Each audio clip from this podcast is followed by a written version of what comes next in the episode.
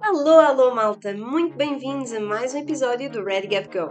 Para este episódio, trago uma pessoa que está sempre pronta para qualquer desafio. Começou o seu percurso por ONGs e Social Impact, tirou mestrado em Humanitarian Engineering with Management, no UK, e hoje encontra-se em missão humanitária na área de Camp Management, no Yemen. No seu caminho, a Filipa não fez nenhum, nem dois, mas três gap years. Percorreu o mundo todo, cruzou-se com pessoas extraordinárias e até mudou algumas das suas crenças. A Filipa apresenta uma enorme paixão por aquilo que faz, mas mais do que isso, tem a certeza que está a contribuir para a sociedade da melhor maneira que consegue. Hoje tenho todo o prazer de estar à conversa com a Filipa Coutinho. Este é o Ready Gap Go, o podcast da Gap Year Portugal. Enjoy the ride, ou seja, ir com as marés. Foi-me levar ao aeroporto, depois pede-me em casamento. Depois do meu gap year eu vim com, com muito power, muita vontade. Que são esses momentos que trazem talvez as melhores histórias. O autocarro andava muito devagarinho, o autocarro variou. Eu naquela altura só pensava em pôr uma mochila às costas e partir. Vamos a isso?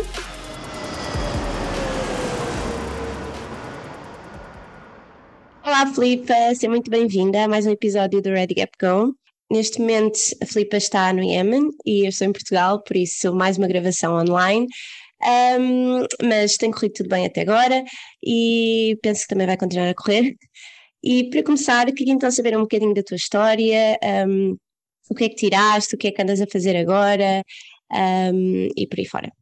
Olá Marta e obrigada Gapir pelo convite, sempre bom uh, uh, estar em touch com Gappers. Um, um bocadinho da minha história. Então, eu tenho 29 anos hoje em dia, portanto já fiz, comecei o mundo dos gap years há mais de 10 anos, parece que foi ontem, mas time flies.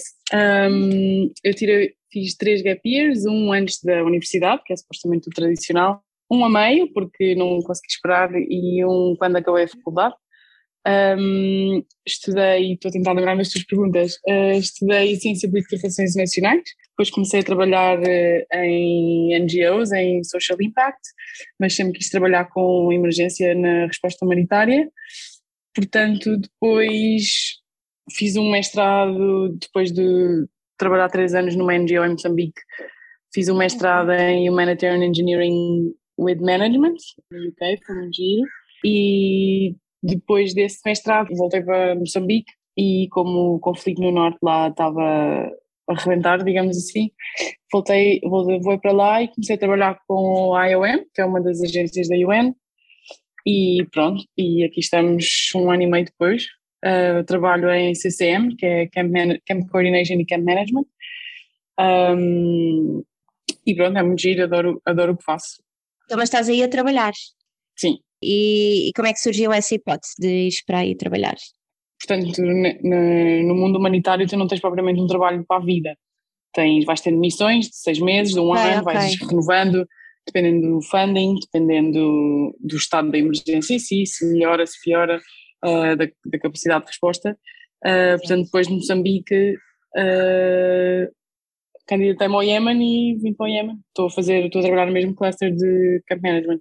Estou a gerir 95 sites no sul do Iêmen, em três bases diferentes. Então, e, desde o início, um, como é que, o que é que surgiu? Uh, porque é que tiveste a ideia de fazer um gap year logo a, foi logo a seguir ao secundário, não é? Sim. Uh, para ser muito, muito, muito honesta, a ideia surgiu no livro de inglês do sexto ano ou do quinto ano, já não sei quando é que foi, nas aulas e havia um dos capítulos do livro de inglês que era o gap year e era toda a ideia de fazer volunteering depois do secundário, antes da faculdade, para descobrir melhor o que é que queremos fazer, quais é que são os nossos interesses. Eu adorei a ideia, tinha tipo 11 anos. E nunca mais me esqueci. Portanto, depois quando chegámos ao, ao 12 e os meus amigos começavam todos a candidatar à faculdade e parecia que eu ia ter que seguir o comboio normal, um, foi assim um ano Exato. meio inquieto, mas mas no fim, no fim não, no, quando começamos a falar das faculdades e não sei o quê, eu comecei a dizer, mãe, lembras-te de, que eu, porque eu continuei a falar disso ao longo dos anos, disse, mãe, lembras-te do ano sabático que eu queria fazer, de ir para a África fazer um ano de voluntariado, nananana, uh, está a chegar, é daqui a uns meses, Portanto, pai, tinha 17 anos, a minha mãe ajudou-me imenso com comprar os voos, a organizar as viagens, a procurar organizações. então, o primeiro gap year que eu fiz foi com a ajuda da minha mãe, organizei, na altura, não sei se vocês conhecem o Gonçalo Cadilho, que era um, é um escritor de viagens, na altura era o meu super mega ídolo, e ele organizava com a Nomad umas, umas expedições a vários sítios, e um deles era, foi Itália, na, na região da Ligúria, e eu era maluca pelo Gonçalo Cadilho, então organizei uh, uma primeira viagem, uh, fiz essa viagem com ele e depois fiquei mais duas semanas em Itália uh, por minha conta, portanto foi a primeira vez que fiz tudo sozinha, apanhei os aviões e andei de um lado para o outro e achei aquilo tudo incrível. Um, e fiz assim três ou quatro viagens mais pequeninas, fui a Marrocos na altura a Ryanair começou a existir e tinha voos para Marrakech tipo 12 euros. Fui a Marrocos, uh, fui a Andorra com as minhas amigas, uh, fiz 18 anos em Barcelona com a minha melhor amiga, fiz assim mini viagens. Ah, também fui às Canárias e depois isto tudo tipo outubro, novembro, dezembro. E depois, por volta de janeiro, consegui finalmente uma organização, porque estava muito difícil de encontrar.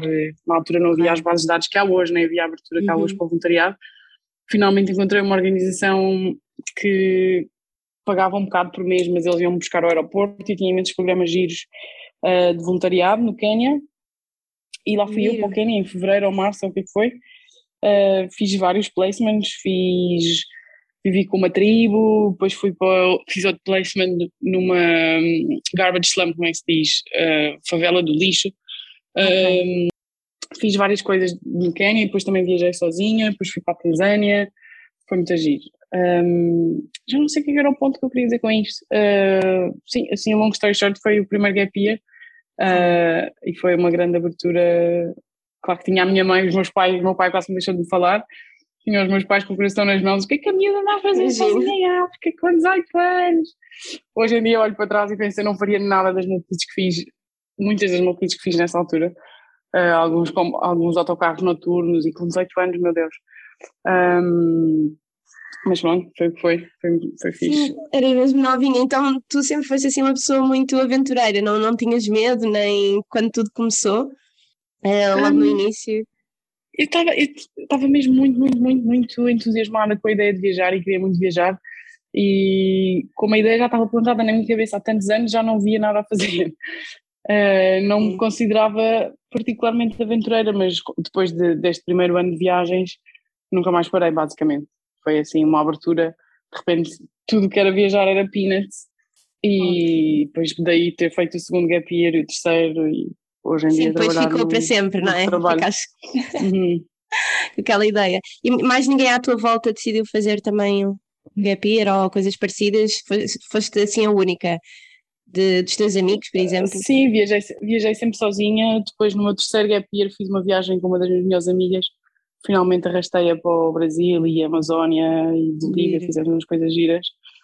Uh, mas não, na altura não, toda a gente achava que era maluca variada. Pois é, imagina que ainda hoje há assim um bocado esse estereótipo, portanto há 10 anos atrás ainda seria o que eu estou completamente contra, não é? Mas, mas é o que é. Um, então, Foi 2010, e... 2011. Pois, exato. Foi na altura que eu também entrei para a faculdade. Portanto, eu acho que temos mais ou menos a mesma idade. Mas, então, e depois o teu segundo gap year, como é que surgiu? De, já tinhas feito o primeiro, foste então estudar, não foi? Um, sim, estava no, segundo, no primeiro semestre do segundo ano a estudar o conflito israelo-palestiniano e, e a pensar, oh meu Deus, a Palestina vai acabar, eu nunca lá fui. E comecei a ter o bichinho, lembro perfeitamente, estava na esplanada, foi mesmo assim um aha moment estava na esplanada da faculdade a estudar e, e a pensar, ah, tenho que lá ir. Depois pensei, porquê esperar? Porquê que eu hei de esperar? Porquê que não vou já? e então comecei a, a, carburar o primeiro, o segundo gap year uh, nesse momento.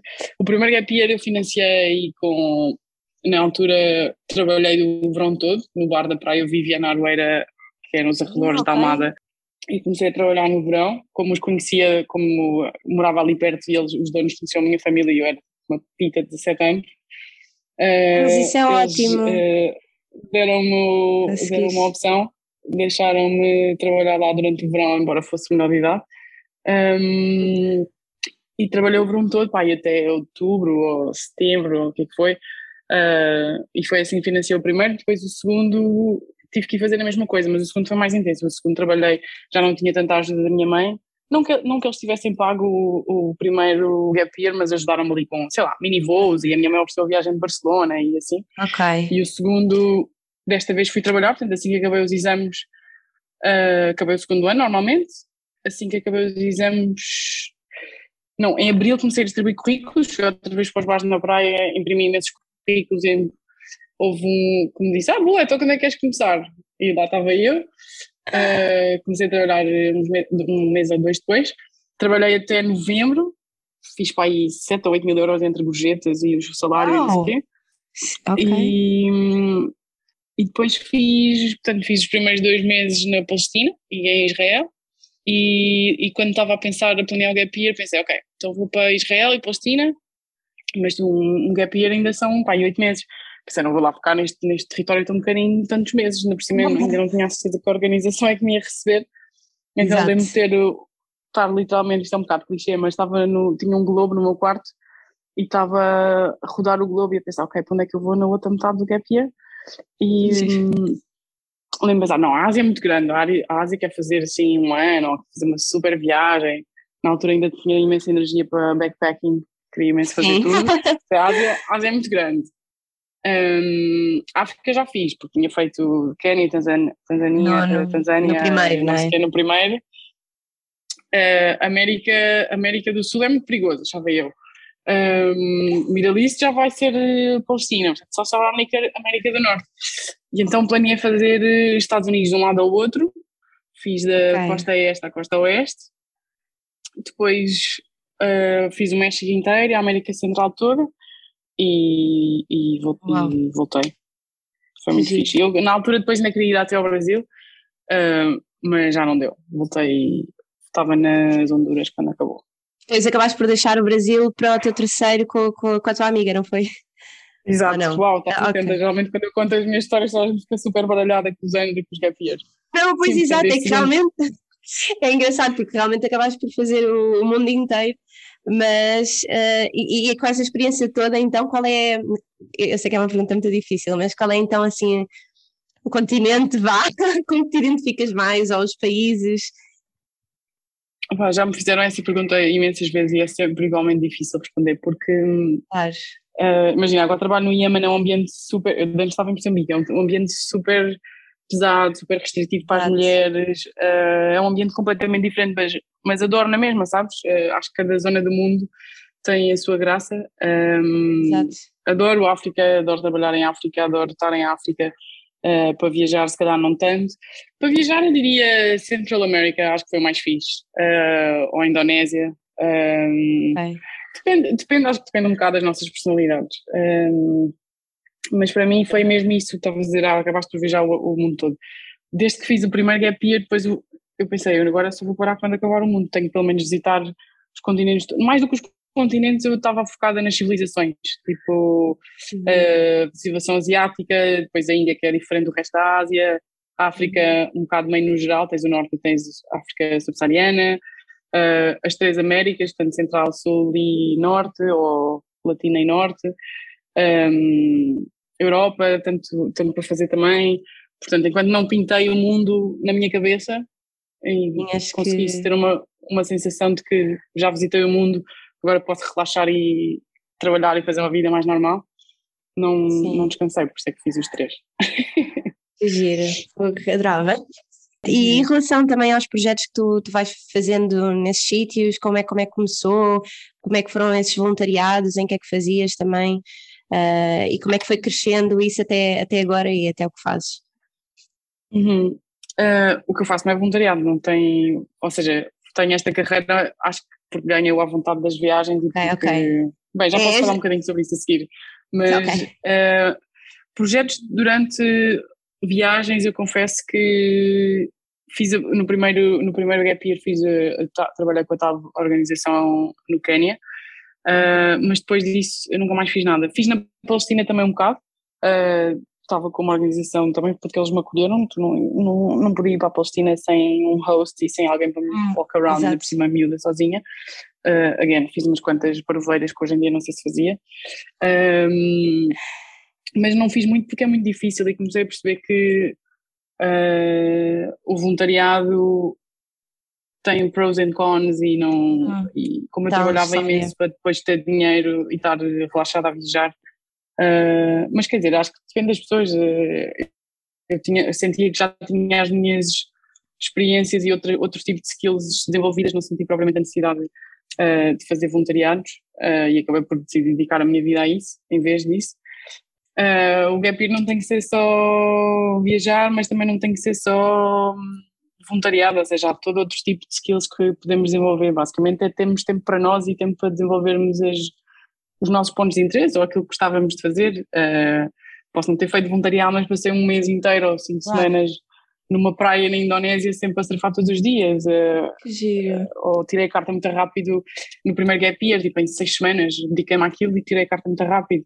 Uh, sei lá, acho oh. que não tem que ser necessariamente voluntariado, portanto eu optei mais por uh, não fazer tanto isso depois do primeiro gap year e dedicar-me mais a viajar e a desfrutar e a escrever e a fazer outras coisas e depois eventualmente acabei por dedicar a minha vida ao mundo humanitário, mas uh, não sei, acho que depende muito de quem nós somos e o que é que nós queremos da vida.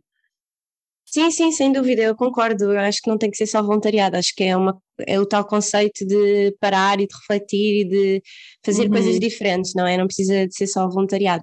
Mas então estavas a dizer que fizeste, por exemplo, surf e chegaste também a trabalhar noutras coisas, nem, por exemplo, workaways, ou hum, não precisa ser só isso, mas conta-nos um bocadinho das, das, tuas viagens, o que é, que, é que fazias?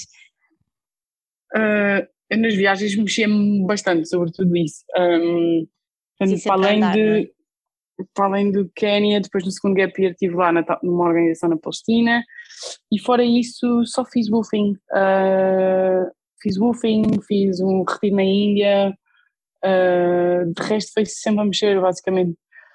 Um, yeah. esse, esse segundo gap year foi as Américas inteiras, foi literalmente a mexer. Fiz os Estados Unidos à boleia de caminhão, depois na América Central uh, a conhecer pessoas e backpackers e a andar de país para país. Uh, no terceiro fiz Ásia, comecei com o, tal mês na Indonésia a fazer wolfing e surf. Uh, depois fiz o Sudeste Asiático, uh, fiz tipo seis países em dois meses.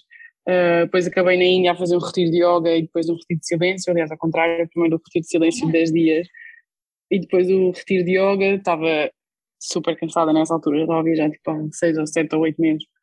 Uh, portanto, não fiz assim muitas coisas uh, de voluntariado especificamente, ou programas, ou acho que sim, sim, as coisas foi. vão acontecendo e só quando estás nos países é que percebes o que é que és ir fazer e o que é que gostavas mais de impossível. Fiz um curso de mergulho uh, em Zanzibar. Mas, mas então pronto, foi mais uma de viajar e de conhecer bem as coisas e, e chegaste a ficar em alguns sítios assim mais tempo, por exemplo o retiro da Índia, como é, como é que foi? Esse retiro, já que estavas cansada e querias também, sei lá, conectar-te contigo própria? Ainda foi, um, foi mesmo uma organização que se chama Vipassana, hoje em dia acho que já virou clichê e conhecida. uh, uh, e, e o sign up online é uma coisa bastante normal que não se paga. Uh, faço só uma donation no fim, foi uma experiência incrível. Uh, é que não era só não, não era só silêncio, era não podias ter computador, nem livros, nem canetas, nem nada de entertaining, era só literalmente meditar e fasting quase o dia todo. Uh, foi hardcore, mas foi muito fixe. Eu adorava voltar a fazer, ando a pensar nisso. E lembras como é que te sentiste? Como é que ficaste com, com esse retiro? Sei lá, por ser uma parte também uh, difícil, mas que te fez bem ao uhum. mesmo tempo. Não, fez muito bem. Acho que, como isto foi no segundo gap year, eu acho que já tinha passado por uma série de experiências mais espirituais e interiores, e para mim foi realmente um grande uh, momento de pausa e de reflexão profunda sobre a maior parte dos temas da minha vida. E lembro de. Fiz, eu fiz anos lá. Quantos é que eu fiz? Uh, lembro de ter um aniversário. O meu aniversário foi ao sétimo dia uh, desse retiro. Lembro de. Não podia falar, de acender só uma velinha e tipo um cantinho qualquer. Uh, chorar sozinha, mas tipo chorar de contente, sabes? Um, é. Senti-me bem, foi ótimo, foi, foi mesmo uma grande experiência. A única coisa marota que eu fiz foi, eu não consegui, não consegui aguentar, eu levei tipo um mini, mini, mini, super mini caderno e uma caneta e não escrevia coisas, mas tomava notas de palavras-chave para coisas que eu depois queria escrever mais tarde, coisas que estava a sentir, o, o sabor da laranja de manhã ao fim tipo, o dia inteiro sem comer, uh, sei lá, foi, fui assim escrevendo palavras-chave para depois ter, para depois me lembrar de coisas pormenores que eu queria escrever sobre, senão ia estar a estressar. Uh, mas foi muito bom mesmo, gostava de repetir. Giro. Então, sentes então que, que, não só esse retiro, mas o resto das viagens também impactaram, óbvio, não é? Como, como a pessoa que és, tens refletido sobre isso ou, ou vais só fazendo? Hum. Acho que todos os dias uh, as viagens não, não mudam as nossas vidas, uh, mas fazem-nos ver o mundo de uma maneira que there's no way back. Uh, e hoje em dia e acho que não, não me consigo já distanciar, já passaram tantos anos e mesmo assim não me consigo distanciar da pipa que era antes, porque não há pipa antes, há a pipa que fez estas coisas todas e isto tornou-se parte de mim, parte do, de como eu vejo o mundo e de como estou à vontade, como lido com as pessoas, como é que vejo a Europa e o Ocidente, como é que percepciono as diferenças, uh, portanto não, mas reflito bastante nisso, eu diria todos os dias. Um, torna-se quem, quem nós somos e como vemos as coisas e não, não, não conseguimos desfazer concepções e experiências na nossa cabeça e no nosso corpo até. E em relação também às pessoas que foste conhecendo, tens assim alguém ou mesmo alguma cultura que tenha impactado? Uhum. Tantas pessoas, na verdade, hum, e não sei quantos não mudar. A sério? Nos gatinhos? É, claro, infinitos namorados. uh, acho que acho que quanto mais, uh, mais, o processo mais giro foi que quanto mais viajava mais gostava de Portugal. E quanto mais viajava e via as outras civilizações mais grata me sentia por ser portuguesa e por ter base em Portugal e por, por poder sempre voltar a Portugal. Uh, mas a primeira pessoa que me veio à cabeça quando tu disseste isso foi eu gosto bastante de conversar e deixo-me bastante levar em conversa os gap years, acho que só puseram ainda mais fogo nisso uh, e quanto mais viajava, mais intensa ficava e mais emocional ficava uh, e comecei a, comecei a ver sinais em tudo e mais alguma coisa, mas acho que a primeira pessoa que me veio à cabeça quando disseste isso foi um padre na, na aldeia quando eu estava com os Maasai no Quênia, um padre britânico, portanto um branco, um, e ele, e ele falou comigo sobre Deus de uma forma que foi. Eu tinha eu estava para aí há cinco semanas com os Maasai e eles nem sequer sabiam, nem sequer consideravam que havia gente que não acreditava em Deus. Eu tinha literalmente 18 anos, ainda achava que uh, a espiritualidade era coisa de, de, fracos, que Deus era coisa de tontos, era super, super fechada enquanto miúda. Uh, também por ter uma personalidade forte, acho que foi só porque também tinha a ver com a educação que tive, não ter sido minimamente religiosa uh, ou espiritual até, uh, mas aqueles, aquelas semanas em África abriram bastante a espiritualidade e essa conversa, então uh, a forma como ele falou de Deus sobre, de uma forma tão leve e que se fosse, se eu estava a imaginar se os meus pais tivessem a ouvir aquilo se iam rir ou iam achar aquilo ridículo e eu estava num ponto tão emocional e aberto que achei só aquilo lindo, a forma como ele estava a descrever a relação dele com Deus e como se aquilo tudo fosse normal. E eu, mas tu estás a falar de uma coisa que nem sequer conseguimos ver, aquilo, foi, aquilo bateu-me imenso. Ah. E depois dessa conversa com ele, uh, eu estava quase a ir embora de, daquele placement, e depois dessa conversa com ele fiquei cheia, cheia, cheia de vontade de acreditar em Deus. Estava mesmo tipo. Gira. Eu quero acreditar, eu quero sentir o que estas pessoas sentem, uh, isto deve ser fixe. Uh, uh, chega de, de achar que está fechada a isto tudo. Comecei a ficar um bocado obcecada nos dias a seguir, estava tipo à procura de qualquer coisa uh, e, e, dizia, ok Deus, então se existe agora vou encontrar esta coisa e encontrava, sei lá. Comecei a, a ficar obcecada uh, e a ver sinais em tudo e mais alguma coisa. E depois, passado umas semanas, comecei a viajar sozinha no Quênia e, não sei, comecei a sentir imensas, imensas, imensas coisas e comecei a perceber que, que isso era Deus e que não tinha que se calhar ser religiosa e que Deus era só estar aberta a sentir estas coisas todas. E desde então acho que acho que isso foi o início. Tenho tido a oportunidade de desenvolver desde os 18 anos. Há gente que nunca sequer chega a esse ponto. São uma das coisas que me dá mais pena no nosso mundo ocidental.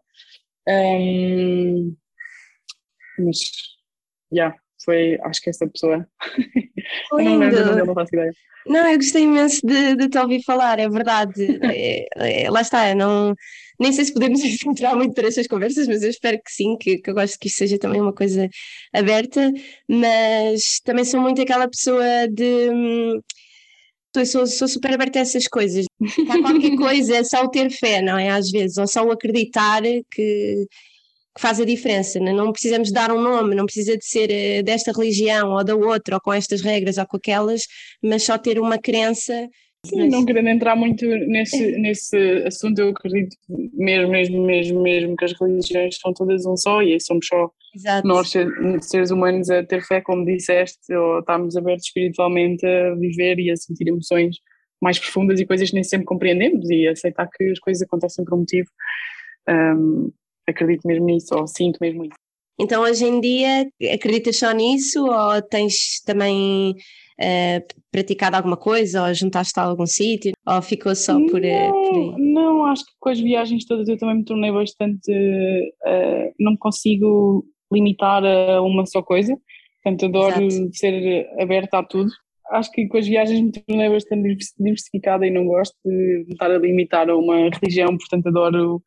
Ehm, sei lá, entre yoga e meditação, aquelas coisas mais básicas eh, que faço, Uhum. mas não faço eh, porque vem do budismo, ou porque vem de, do hinduísmo, ou de qualquer que seja a cultura, eh, não há nada assim que me tenha agarrado. Agora estou no Médio Oriente, completamente muçulmano, tudo, portanto, Uhum. acho que é giro estarmos abertos a tudo e irmos vivendo as experiências.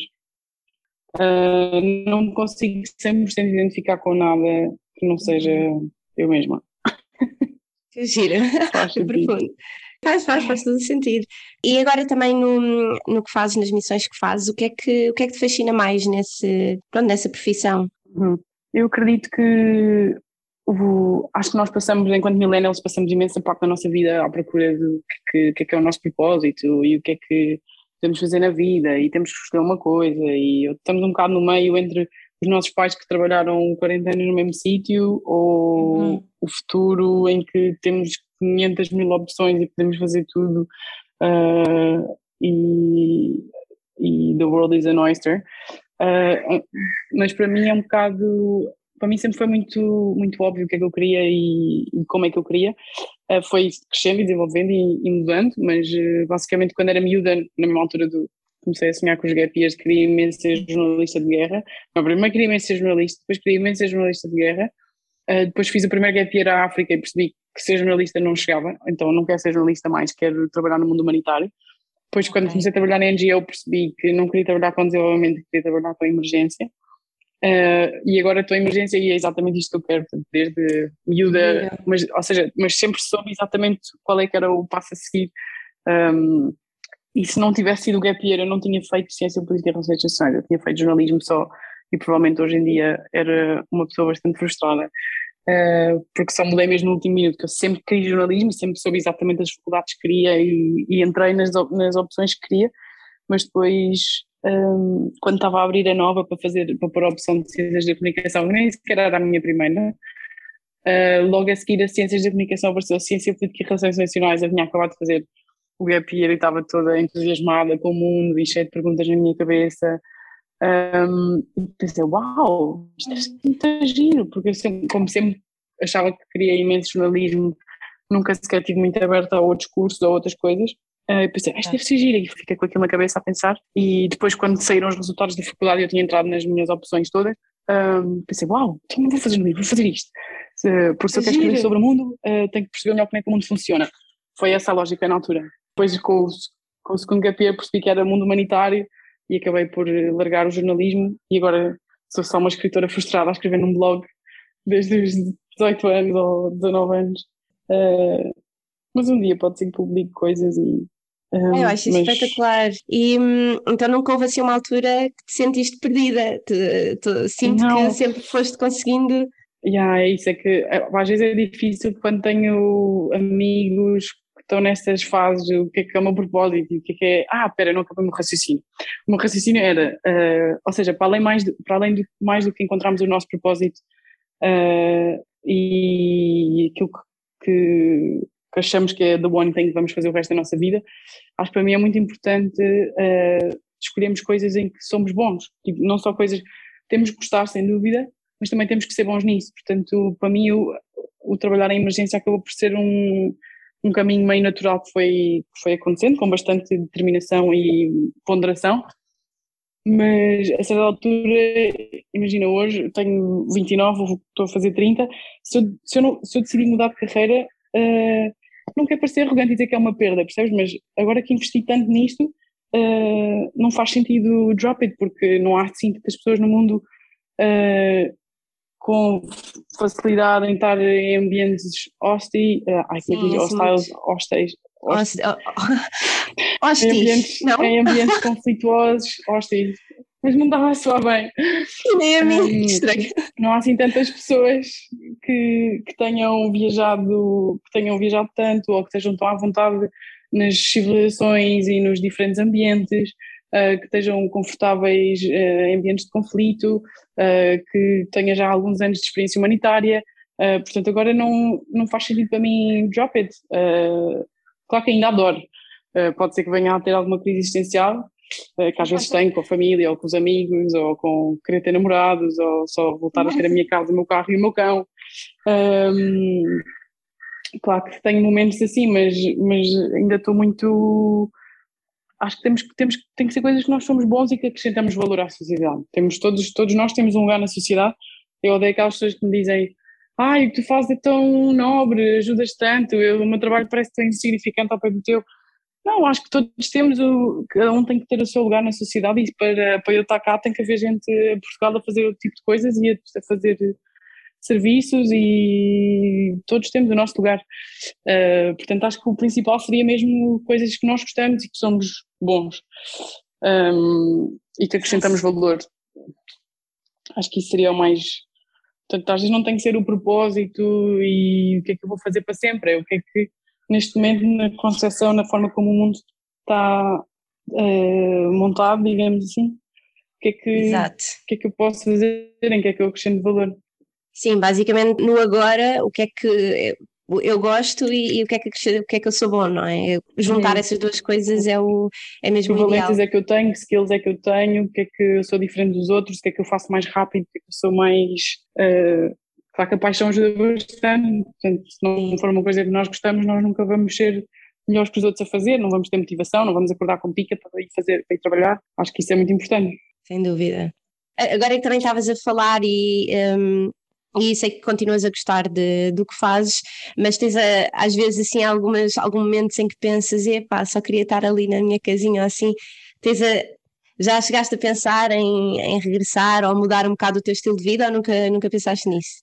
Uh, eu costumo dizer que eu tomo esta decisão de fazer este trabalho todos os dias de manhã quando acordo, porque tu acordas num ambiente que é diferente, uh, por mais habituado que estejas não estás na Europa, não estás ao pé das tuas pessoas, não estás a uma chamada dos teus pais ou dos teus melhores amigos, uh, de uma manhã na praia ou de um final de tarde com um copo de vinho, portanto nada disso está disponível. Um, tenho vários momentos desses, mas também acho que é uma questão de fases. Uh, neste momento estou completamente e absolutamente entusiasmada, excitada e motivada com o que estou a fazer, uh, desde que comecei com a emergência em janeiro de 2020, portanto ainda estou numa super learning curve em que adoro trabalhar, esqueço sequer quem é que eu sou, quanto mais uh, de onde é que eu venho. Uh, mas sim, claro que tenho momentos e quando vou a Portugal claro. custa-me bastante, tenho imensas saudades e ando sempre a correr e depois quero estar mais tempo com as pessoas. Uh, quando as pessoas começam a uh, ter os amigos a combinar ir jantar não sei onde no fim de semana a seguir, Uh, portanto, tenho saudades das coisas pequeninas, mas também não planeio. Tenho perfeita noção que para ter, se quer ter família e filhos e namorados e uma vida mais tranquila, não que não adoro a vida que tenho agora, mas são fases da vida, planeio trabalhar no terreno mais, sei lá, 5 anos, vamos ver. E pronto, e até lá tenho que ir gerindo e equilibrando as coisas e esforçar-me por manter ativas as relações back home e ir a casa e assim sempre que possível e pronto, é para ir gerindo. Claro, é, é, sempre também uma escolha, não é? Nem nunca não conseguimos sempre ter o que queremos, tudo perfeito à nossa volta e acho que uhum. fazendo agora o que gostas e estando num sítio que estás, estás a adorar, um, é, é, ter aquela capacidade de abdicar um bocado das outras coisas, mas é isso, só o tempo dirá e depois logo se vê como é que, como é que as coisas são feitas. Mas, Filipe, gostei muito de te ouvir e, e acho-te super corajosa por, uh, por teres feito não só três gap years e ter, uh, como é que se diz, enfrentado a sociedade e dizer que, ok, podemos fazer sempre que quisermos e por estares agora nesse cenário, porque acho que deve ser uma situação também complicada e, como tu dizes, um ambiente pesado. Mas vamos passar agora ao, a uma parte do, do, do podcast, que é um, é um jogo que já foi inventado no início, mas eu vou continuar. Uh, e pronto, para quem nos está a ouvir pela, pela primeira vez, e não sei se Filipe tu já conheces. já tinha visto, mas ainda não, ainda não tinha tido a oportunidade de ouvir de seguir um podcast. Vou, vou espreitar. sim, sim, se quiser, estás à vontade. Não estou aqui. Mas pronto, então o jogo consiste numa, numa mochila que tem vários objetos e eu atribuo os objetos aos convidados. E depois os convidados contam uma história sobre esse objeto. Pronto, Mesmo. tem a ver. Basicamente, um, o objeto que eu escolhi para ti é um carregador de telemóvel, uh, e isto significa que quero ouvir uma história, um exemplo uh, de uma situação em que tu precisasses de recarregar baterias e o que é que tu fazes para conseguir voltar ao teu eu, vá, uh, e a sentir-te melhor e, uh, com os outros. Ai, gosto muito mais dessa pergunta, achei que ias perguntar quanto uma história e tinhas que carregar o telemóvel. Não, não. Eu sou péssima a lembrar-me desses pormenores. para recarregar baterias, Uh, eu acho que é muito importante, ainda ontem à noite estava a falar disso aqui com os colegas, uh, há muita tendência, há muita tendência neste mundo para sermos absolutamente workaholics e trabalharmos o fim de semana inteiro e não descansarmos. Um, ehm, eu em há uns anos, há 4 ou 5 anos, tive um super uh, episódio no meu cérebro ao fim de muitos meses a trabalhar 16 horas por dia e, e esse episódio, desde, desde que isso aconteceu, isso não mudou a minha vida, mas fez-me perceber que essa, essa vontade que eu tinha de ser workaholic para sempre e de ser solteira para sempre e de nunca querer ser mom ou ter uma vida normal e tradicional um, não era isso não era sustentável e também não era quem eu era uh, privilegio bastante o self-care. Tento uhum. todos os dias, acordo duas horas antes de trabalhar, o que vai às cinco e meia, seis, depende, depende dos okay. ritmos e das Uau. dinâmicas. Ter essas duas horas para mim, para ler o jornal, para treinar, para meditar um bocadinho, uh, para escrevinhar, para arrumar o quarto. Uh, portanto, isso num sentido mais diário. Uh, se estiver mesmo cansada ou Uh, procuro bastante não trabalhar ao fim de semana. A maior parte das vezes, eu diria 70% das vezes consigo, mesmo que tenha que trabalhar mais tarde durante a semana. Uh, mas preciso muito estar sozinha. Se eu tiver dois dias de fim de semana uh, sem trabalhar, um deles tem que ser sem pessoas. isso é muito importante para mim. Não sei, sou muito treinar, passeios, incensos, falar com os amigos. Ah, não tenho, obviamente. depende, depende, depende das moods e das fases da vida e dos locais, mas solo time e self-care. Sim, sim, que giro. Não, mas gostei, gostei muito da, da, tua resposta. Acho que é muito preciso também termos essa atenção connosco próprios, porque às vezes estamos, uh, mes mesmo com os nossos amigos, e gostamos de estar com eles, claro, mas, mas precisamos desse tempo sozinhos também para recarregarmos baterias e para voltar à nossa energia, porque às vezes também são muitas energias diferentes, não é? Lá fora. Exato, e... só fazer listas e estar a brincar com a minha agenda e estar a ouvir-me pensar e estar calma e não ter tic-tac, tic-tac de coisas para fazer ou horas combinadas Exato. ou só ter um dia aberto. Completamente, é mesmo. Mas pronto, olha, Filipe, gostei mesmo muito de falar contigo uh, e espero que continues. Obrigada pelo convite. Uh, ah, nada. espero que continuemos a ser super corajosa e a fazer o que fazes super bem. E, e pronto, uh, espero que tenham gostado também do episódio um, e vamos para o próximo episódio. Façam-se à estrada, Gappers! Isso. Beijinhos a todos, obrigada. Filipe.